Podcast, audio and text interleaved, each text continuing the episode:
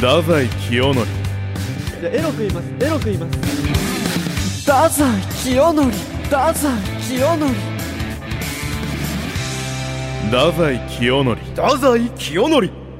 こんばんは太宰の哲ですあやむです。そして、はい、えー、樋口清則と申します。よろしくお願いしまおす。願いします。あざすいや、すごい、これは。はいだダメダメですよ何がな、何が、何が。友達勝手に連れてきたらおい、友達じゃ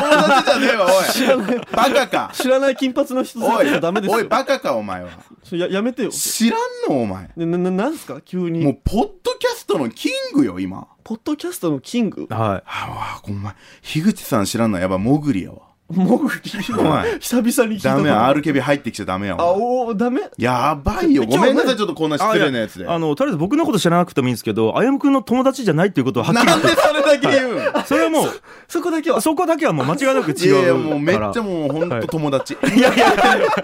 お前は一方的に一方的にすごいじゃないすいません、ちょっと自己紹介簡単にでいいのでよろしくお願いします。あの、一応僕、いろんなところでは、日本一のポッドキャスターっていうことを、すごい日本一ですよ。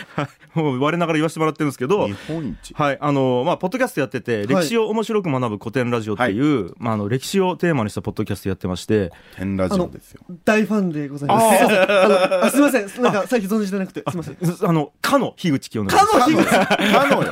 先言うとでもらわんとそんな勘弁してやともう友達俺は。あ友達そう、かのあやむ。キモロンゲあやむですおお前前やめてくれよ、はお前はそんなたこと言だうのキモロンゲです本当に。い忘れないでくださいや、でもいろいろね、そうそうあなんですよの、肩書きも多い。そうですまあ、一応なんで日本一かというと、えっと、ジャパンポッドキャストアワードっていうその日本一の、えーポッドキャストを決めるアワードがあったんですけど、その大会で一応グランプリ取らせてもらって。かっこいいそうなんですよっていうのとあとまああのアップルポッドキャストとかスポティファイとかで、はいはいはいまあ、1位の時もあったし今多分1位から3位ぐらいを上下してるんですけど、すごいじゃでないやらせてもらってるということなんですけど本当あの仲良くしてくださいあいやすいませんだから友達にはなれないんで 絶対に絶対になれないよレベルが違うのかもしれない。いや でもねいや我々もポッドキャストやってるじゃないでポッすドかキャストやってあまのす我よ。々太宰の「危ないトゥナイト」というポッドキャストやらせていただいてるんですあけはいどはいはい今回はあはのちょっと樋口さんをメインなんでんあとは調べてほしいとな皆さんそうもねね。太 宰のこ自己とは紹介はね。本当あやむと、はい鉄っでていう名前だけ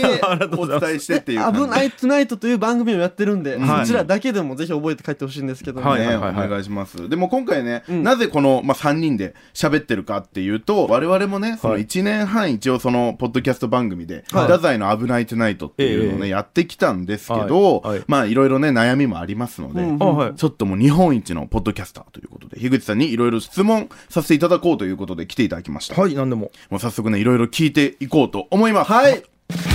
太宰清則じゃあエロく言いますエロく言います太宰清則太宰清則太宰清則太宰清則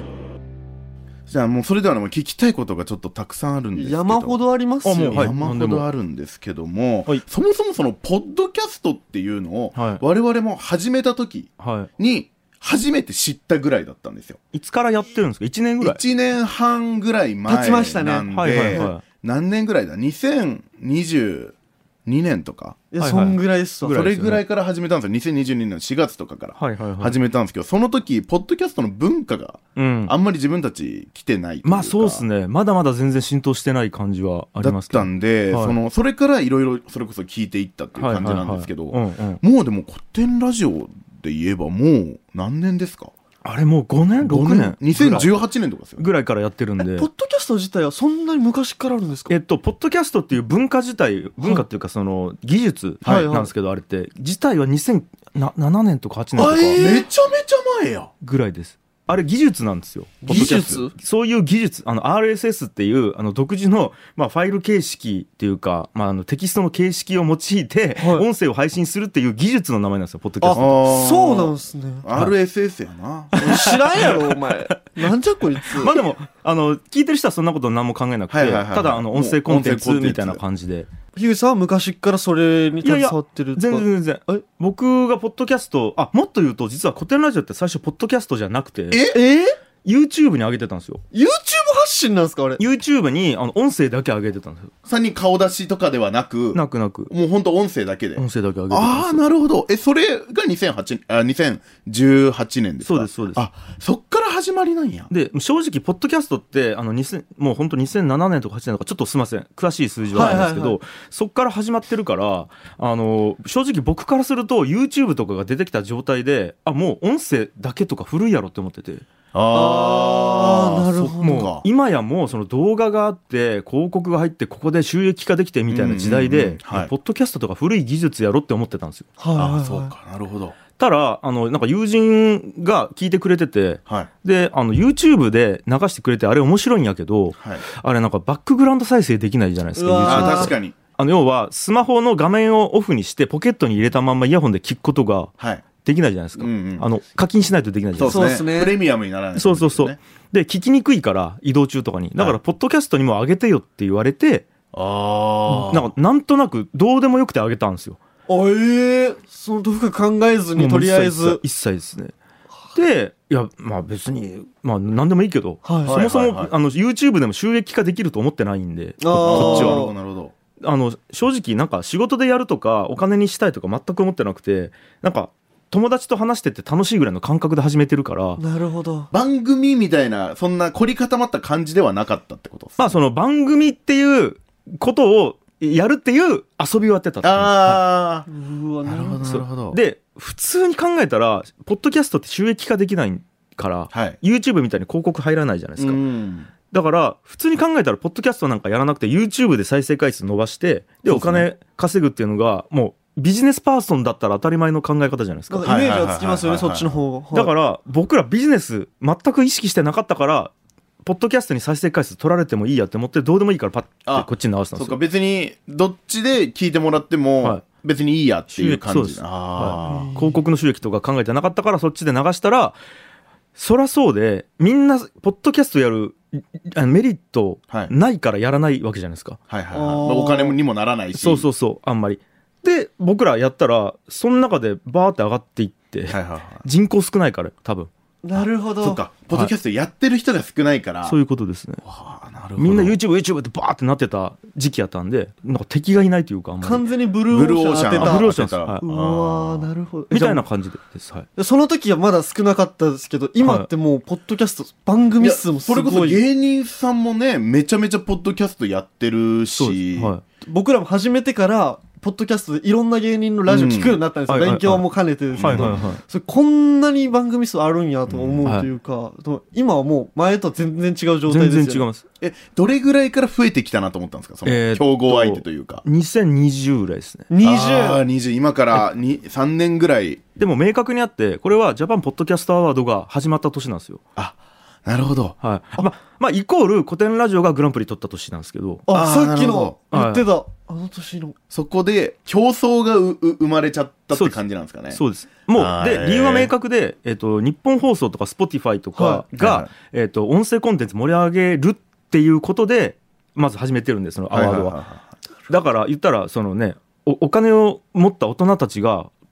あの、いろんなことやりだしたんですよ。なるほあど、そうだ力がある人たち力があるってこと。えはい。でもマジでまだじゃあさ俺たち今ポッドキャストで、はいもう本当にもう1年半やってるんですけど、はいまだまだやん全然もう本当にそのもうポッドキャストアワードなんていやもう本当に、はいはいはいもう天と地ほどというか天と地ほどの地ほどの方なんですけど、はいちょはいこっから少しでもアワードに近づくためにはよ、はいうんこのどういったことが必要なんかなやっぱこの、まあ戦略的な話にあなってーくはいるはいと思うんですけどもうめちゃくちゃシンプルで、う売れたらいいんじゃないですかね。あもういや本当本当そう樋口さん樋口そうっすけどね M1 確かに二回戦で落ちてる場合じゃねえ。言うな言うなお前まだバレてないんやから樋バ口さんにレよ、バレるってお前は知らんんのやから2回戦いやでもうそうっすよね。知名度が、俺たちの知名度が上がれば聞いていくよねっていいやう。もう実際そうやな確かにでもその、ポッドキャストからっていうのは難しいんですかなんか難しいような気がする。ああ。えこれじゃあ本当に、本当にちゃんとレクチャーしていいですかレクチャーっていうはいはいかはい解説なんですけど、はいはいえっ、と、ポッドキャストって、えっ、と、二つ多分、なんか目的で言うと分けられるんですよ。はいほうまず1個目は、初めて出会ったポッドキャストで、えーなんかそこでずっと知っていくっていう、その、誰やねんこいつの状態から、はいはいはいはあ、この人好きかもになっていくっていいう、はい。はっい。ていうパターンと、はいそもそも知っている人、ミュージシャンとか芸人とか、はいテレビでネタを見たことあって有名で知っている人が、実はこんな裏側があったんだっていう、あはいーはいその、えっと、要は、バーって広がっていくパターンと深く深くなっていくパターンっていうのが2パターンあって、はい。でやっぱり雑談トーク番組って後者なんですよ俺たち、そうなんですよ。多分雑談トーク番組。あえー、違います違いますよその違うのそのあやむくんがその、僕らまだちちちの方だったのに、はいはいそのがもう大物俳優の感じで始めたん ですよラジオ始め方がね。 みんな知ってるよね、俺のことみんな知ってますよね大物俳優のおもろなトークを始めたんですよまあでも実際今聞いて、我々のことを聞いてくれてる方々は、正直、それ劇場とかで、そうです自ね分たちのことを知ってくれてっていうのはいはいで、だからもうその後者というか、確かに、そのより深くくなっていく方が多分今は多いのかだなとと思思ういんまですすよね。だと思いますでもう大きな違いは、えっと、後者は、えっと、番組以外でバーって母数を増やしてほはい。深さだから要はそのななるべく深く自分たちのことを深掘ってもらうっていうのが目的というかはいはいははいそういう知ってもらうが目的じゃないんですね。そう知ってもらった後の深みが、えー重要という構図だから、はい広げるのは外でやらないといけないです多分、うーん劇場出たりとか、まあ、あとメディア出たりとかうんイベントで知ってもらうとかしてはい。やってもらうとで前者でいうとこれが多分古典ラジオの例なんですけどそもそも誰がやってるか関係なく内容に価値があるっていうあーだかだからら歴史のこと、そういう歴こと史が好きとか。そういうことです。は、はい歴史が好きとか、まあ、あのゆる言語学ラジオっていうポッドキャストもあるんですけど、あれも、えっと、言語学に興味があるとかトピックが面白いっていうことですよねだから、えっと、誰やねんこいつがやってても内容が面白いから聞くでそれでバーって広まるっていうでっていうかこの面白いことを喋ってるこの人たちに興味があるうーん。ってなっていくっていう。だから最初は歴史好きの人が歴史を聞いてるんですけどこの歴史のこと喋ってる深井っていう人やばくはないいはいはいはいはい面白くないってなって深井龍之介っていう人間にフォーカスしていくっていう後で、その後なんですね、はいだだからどっちかなんですよね、らなるほど、いや、俺そうやわ。俺も見てる YouTube とかそうやもん。は YouTuber にあんま興味ないけど、ほうほうその内容に興味があってやっぱ乱すみたいい、なそうのっでてす最初は人じゃなくて内容ですよね、その後かその後なるほどタイトルサムネ内容みたいなところに多分興味があってうんパンっていっちゃうじゃないですか、で10回20回ショート動画とか流れてきたらこいつ見たことあるなってなってこの人名前知ってる顔見たことあるうんあ友達かもみたいな感じになってでその人の番組があったらメインの方に行く行くっていうあだから YouTube はおそらくチャンネル登録する前にコンテンツ来るんですよねはいはいはいなるほどはいはい確かにしてから見るはないっすもんねあんまりないですあんまりないあんまり確ないかにでしてから見るは例えば江頭さんがはいはいはい YouTube はい始めましたってなったら、あの一歩も動画見なくてもたとりあえずチャンネル登録いくじゃないでうんすか、うんうんうんもともと有名な方はねそうだからそれもどっちかっていうと深める方の YouTube になるんですかねそっちだと思います、ああだから俺たちはもう売れないかんっいや確かになもう劇場めっちゃ頑張ってやなてそういう戦略しかないってそこうとあだから番組をそっちにするならです番組を2人の話だったりとか、はいうん2人の例えばその、まあ、大喜利的なそのお笑い力をみ、はいなんか見せたいみたいなところだったら、えー、とそういうことで売れた方がいいしでポッドキャストで伸ばしていくんだったら何かポそれだけで企画だけで面白いと思うようなコンテンツを用意すうーんるといなるうほど番組にするかですねあー、ははいはいどっちかだと思いますけどね、選択しないといけない「危ないトゥナイトは」確かにそうやな。でもだから、その番組にするっていうのは何か大きい柱みたいなのがあって、その歴史なら歴史とか、はいはいはい言語学とか、うんそれこそ社会派的なのとだと思いまか、すねっていうのをもう限定して喋らった方がいいってことそうでですすよね。ねトピック1個に絞った方がいいような気がしで、ますそれを面白く喋るっていう。はでも深めるの方についてはめちゃくちゃ俺たちもう自信というか、はい自慢でき唯一自慢できることあっい、て、はいはいはいそのもうファンの数もやっぱ福岡吉本自体も少ないんですけど、ええええその僕らのポッドキャストラジオ聞いてくれた人はもはうめちゃくちゃ熱烈にあまじ少ないですけど応援してくださるんですよ、まさにそすれなんですよごいっすよ。この前のハロウィンの日とかそのアヤムがここで RKB の夜下で そのインスタライブしてたの勝手に、そしたらそこでも劇場が急に4人ぐらい来る来ちゃうとかぐらいはい少ないけどめちゃくちゃ来てくれうんる劇場も毎日来てくれるようなファンが出てくるだから、我々のポッドキャストの、まあ、使い方って言ったら失礼ですけど、は深める方ってことですよね。自然にだから今今ははできてるんかも今はだから内容がそうだからそうなってるってことだと思います。ああ、そうか。はい。 1をちゃんと頑張れば1もできるかもしれだなかいらより番組を面白くして知ってもらった時により深くハマれるような沼を作っていくってことあまあ 2, 2はちゃんとできやるかこうんのまんまでいいんかなじゃこあのまあまあこのまんまでもっとお笑い力を高めていくってだいうととかでいいと思いますよ。ああそうだなんか結構僕特徴あるなと思ってるのがなんかテレビタレントってえーじゃあ雨上がり消したに宮迫さんのことを宮迫さんってあんま呼ばなくないですか宮迫っていうくないです確あのあ、確かにそうですね。一般のえー人たちがってことですよね。一般の人でもポッドキャスターとか YouTuber ってまるまるさんって呼びがちっていうああ。特にポッドキャススターはそうかなト。それ、でもどういう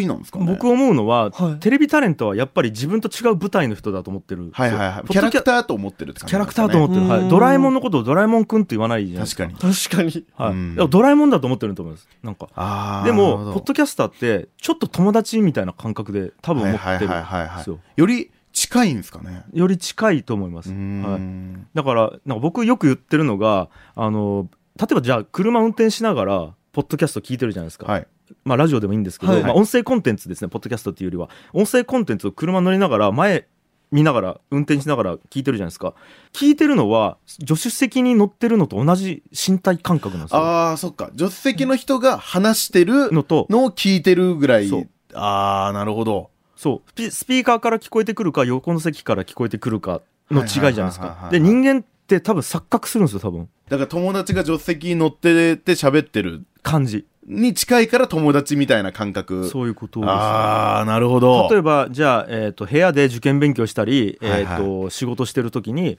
部屋でずっと喋ってる人がいるみたいな感じはなんいはでいすよ、はいはいはい。ラジオ流してるって、はいはいはだから、ね、ラジオっ子とかよく受験勉強中に「オールナイトニッポン」聞いてうんうん育ちましたみたいなのいるじゃないですか、もう多分友達感覚なんですよ幼なじみというあい。ーかなるほど。友達が家に遊びに来て喋ってるぐらいの。ずっと喋ってるかなんかあのノリのいい、えー、とかっこいい先輩とずっとつるませてもらってるみたいな、はいはいはいはいはいはい。兄貴とつるませてもらってるみたいなイメージで多分捉えてると思うんでじゃあテレビ、YouTube よりもより親密な感じになれるってことですだよね。だと思いますああ、これがいいところ。面白いのがあの出版業界の人が言ってたんですけど、はい本を出して売れるそのなんていうんですかね、えー、と割合だかはい。らポッドキャスターってリスナーのかなり多い割合が本買うらしいんですよね、おえポッドキャスト番組が本になった時に、もう応援しようってなるんや。そんだけそうそう身そう近な存在になってるから。あはい、だからあの今のその太宰の、えー、とファンとかがもしそのグッズ作ったりとか、ななんかでそのトークの内容を書籍化しますみたいなことになった時に多分買ってくれる人たちになるんじゃないかとああ、なるほど。であとは熱烈に周りに勧める人にもなると思うんですよこれ面白いから聞いてっていう。まあ、いわゆるは信者ってやつです、いはいはいはいいんだ、じゃあこのまんま頑張って。 このまま頑張ってその売れ売れてしまえ売れてしまばえ。ばもう理論的には めっちゃ簡単でもうあと売れるぐらいなんですよやるのこなるとほどい。なんだ、簡単やん。おー、だまされたな。めちゃくちゃむずいんじゃん、それが。お前。やること1個で いい。でも、シンプ確ルかにシンプルではありますね。うんはいはいはい確かにあ。とはだからネタ作ろうっていう話本や。当頑張ろう。頑張ろうっていう 話や。マジで。来年 M1 頑張ろうっていう頑話張や。ります、本当に。 と思いますけどいやわかんないです僕の勝手な個人的な意見ですけどねあ、そっはいか。いやでも分かるって部分いっぱいあったよいやなめっちゃあ確ったかにありがとうございますよかったと思ったしね。間違ってないっていうのはね。ありがとうございますはありがとうございま。ありがとうございますちょっとここでなんですけど、はいうんうんちょっと我々の、はいあの太宰がやってる「危ないトゥナイト」の中の企画ではい「あやむどう生きるのか」っていう企画があるんですけど、はいね、ちょっとね、本当はいはい変な企画なんですけど。これがあやむが今29歳なんですけど、はいはいこの20代最後、はいあやむはどう生きるのかっていうなるほど企画でして、はいあの1週間に1回2週間に1回のペースで、はいあやむがいろんなことに挑戦していくっていうはい企画はなんいはですいなんか今までで言うと、何やったっけ ?2 週間ジンベエ生活。おージンベエしか着ないとか、はいはいはいはいにえっと、10日間ビーガン生活。はいはいとはいか24時間寝ないで生配信ずっとするとか。おおいいっすねちょっと今、あやむの体でいろんな人体実験をしてるっていう。してるってはいいうはのいがあはいるんでちょすけど。っと、樋口さんに一つ、はいはいはいちょっとなんかいい、まあまあ企画というか、だって樋口さん、あの、30歳からタバコ始められてますもん。 33で始まりました33、そう。何してんすかなんか禁煙の苦しみを知ってみたかったんですよすごいやんいやいやすごい変な人やんすぐ出してこっかすごいら人なんよ。変な人でした。めちゃくちゃ。樋口さん、そうなの。あえ知って、えあ知ってるんですか知ってるんですかそうなの。え、そうな禁煙の苦しみを知りたいの。のし、あ、共感できる部分があるい。や、もうだけど、俺は始めれ んよ。えー、じゃあ、樋口さんもやってるんや。あやむどう生きるのかみでもたいなこと。 33でやってるから、人生本当にどう生きるかだから。そうちょっとでそうも、だからね、もしかしたら生ぬるいかもしれない。今俺がやってるのは。ことが。そう。 そうっすねあでもなんかえ僕提案していいんですかほんならそうです。もう本当に、樋口さんがやってたことでもいいですし、その、ここちょやっっとてよかったよどでもいいしこれやったらどうなっちゃうこの人間っていう感じのがいる。本当にマジでいいですか、はいえっとだからどう生きるかですよね、はいなんか生きないといけないかどうかからまず考えておもいいい、死ぬ可能性出てきたおいやばいぞぞ、これおいはい大丈夫けこれ。俺すすっごい哲学に詳しくなるかもしれんよ いや本当にだから、そ の、瞑想してな、その、俺は本当に生きてるのか今いみやそうそうそうたいなところまで行きそちょっとでもやるべきなんかもな。 お前 みたいなもんは一う回、 2週間真剣にそのどう生きるかを考えるみたいなこ とすっごいことになるかもしれない。ああ出る生きないで見る生きないで見る一旦、一一旦旦、一旦、一旦一週間ぐらいもう離脱してみるっていう。一旦この世界から。 俺行きませんっていう企画終わりなのあ、よ終わりそれ最後の企画それはちょっあと、じゃあ、はい。えっとあ今結婚されてるんですかいや今はまだ結婚はしてないんですよねあじゃあ結婚してみたらどうですかいやそのちょっと待ってどういうことでいあの嫌あ嫌やったらやめたらいいじゃないですかえ家やったら離婚するえ俺、はい戸籍戸籍に傷え傷をつけるってこと傷とかじゃない。えなんで傷って言うんですか星一個作るってことですああなるほど星1個かなるかそんな風にかっこいい。 俺も言おう、それ。俺が言ったみたいな感じにしてる。今の。えだって初めて付き合った彼女と,、はいはえっと一生い暮らせる可能性って高いと思いますいいやいやいやそれは無理なんじゃないですかですよねやっぱじゃあ初めて結婚した人と一生幸せでいる可能性って全く同じじゃないですか理論上まあそうだから一回付き合ってほといた方があ2回目以降うまくいきそうじゃないですかそうだよ、理論上そうだよ。ちょっと待って ちょっと待ってお前このままやと俺おかしくなるぞでも、なんか、前、今回の企画とは別なんですけど、アヤムバチェラーっていうのをやってて、僕ら。はいはい他の企画で。でそれで、リスナーさんに、アヤム募集したんですよ付はいはい付き合いたい人はいはいで、実際なんかお前デート行ったよな。デート行ったそれで、その、5通ぐらい来て、あ7違通うぐら違うい来そてう、じゃあ実際9かな7かそれぐらい来たんですよね、はいはいで、その中、アヤムが、その、はいプロフィールとか、この勝手に先行して、はいはい じゃそあ、うこいつとデート行くよ、みたいな感じで。そ うやったんよな、一そう一回。回やったそれどうなったんおう前。まくはいかんかったあ、うまく一回やったんややっぱ一人に絞ったのが良くないんじゃないかなって思うよね9人全員全員と会った方方 がいいですよあおねお俺ちなみに結婚する時それやったんですよはいあの交際期間0日で僕結婚してるんですけどそのツイッターとかで募集してえでえっ、と Google フォーム作って募集してアンケート取って樋口に興味ある人っつって200何十人来たんでその二中百何十人が来たまあまあ、でその中から、えっと実際会って、えっとまあ、言ったら面接みたいなものをやってそれで32人と会って全員とカフェで2時間ずつ話してで交際せずに僕結婚してるんですよめちゃくちゃわけわからんことしてますいっやて。でも理論上そうでえさー、さっき言ったやつなんですだから嫌やったらやめたらいいじゃないです かあ俺いやや結婚を理論で語る人あ、だな、俺変なバトルす な、ここで。討論すな、お前。えいやどういうことでああとあやむもっと言うと幸せってハードル調整やから、えっと何点を目指したいって言ってそれより上やったら、えっとハードル上があの幸せになるじゃないえですかめっちゃ失礼ですけどえ今樋口さんは結結婚して子供2人いますすごいえその人とはいもう全然うまくいってるってこと全然うまくいってますすげえすごいはなでこれも僕理論上そうなると思ってるんですよ、ま、マジで理論なんですけど、えっと、要は期待するから例えばじゃあ100を期待するから80やったらがっかりするわけですよ、ね、あー確かにそれはそうだで俺交際期間ゼロで結婚してるから幸せな結婚生活できるわけないと思ってるんですよそっか。だから全部加点方式なんだ。どっちかっていうあそうとそう。うわ、これできるとか。はいうわ、これうまくいったみたいな。最初が別に期待ゼロだから。で僕、えー、と何月何日までに結婚しなかったら切腹するって公言してセでプちょどういうどういうことあどういう違う違う違うでもちろんしないんですよ切腹はだってあー切腹したくないからだから絶対結婚するじゃないですかはいはいはい。そうだからげ絶対結婚するために切腹っていうワード言っただけで本当にしないですよああ、まず結婚絶対するから。絶対するからなるほど。であの締め切りないと人間動かないじゃないですかあー夏休みまであすその確かにみんな分かってるはずじゃないですかだから、えっと、結婚に締め切り設けたら絶対するじゃないですかあ、でも俺確かに俺今年結婚するって毎年言ってるもんな。だからそれ、えっと、覚悟がないからしないんですよ俺でもだから今年結婚せんやったら切腹するって言って、マジで切腹する人間になるかもしれない。お前、笑えるか、 お前。笑えるか、おマジで前。ちょっと聞いていいですかはい選考基準はもうあの1位から並べて1位から順番にプロポーズしていくっていうだけやったんですよえ、どう、どう、どう、どう、どういうことだ だから会った人全員並べて1位からはいはいはい。あこの順番に結婚したいなときめくなっていうあ、ときめく順番を1位からあ並べてっそうそうそうて、そうバーって告白してい、あまあ、プロポーズしていって、はい何位の人と結婚したんですかあお前そんなん聞くな。それは違う。お 前それあは。ちちなみに言うと,、えっとその企画を始めて1位です、はい、なんか1人目ですごいやん聞いてよかったじゃない。聞いてよかったじゃんただすごい、えっとネットで募集する前に1人1回プロポーズしてるんですよおえそれはえっ、とえっ、とね今まで出会った人の中で一番好きな人からいやまず告ってみようって思ってあーかなっるこいいほどそれかっこいいちょ、それしょ、それちょっといいですか、はいはいさそれちょっと今回の、アヤムどう生きるのかに使っていいですあかあいちいょんっじゃないでとすかいいんじゃないですか今までの付き合った順にちょっと待ってくれって並べて告白してみるって告白ってことプロポーズってこプとロポーズしてみる俺マジで結婚するかもよじゃああ成功しちゃう方でビビってる俺成功すると思うもんすごい自信だ太宰清則じゃあエロく言いますエロく言います太宰清則太宰清則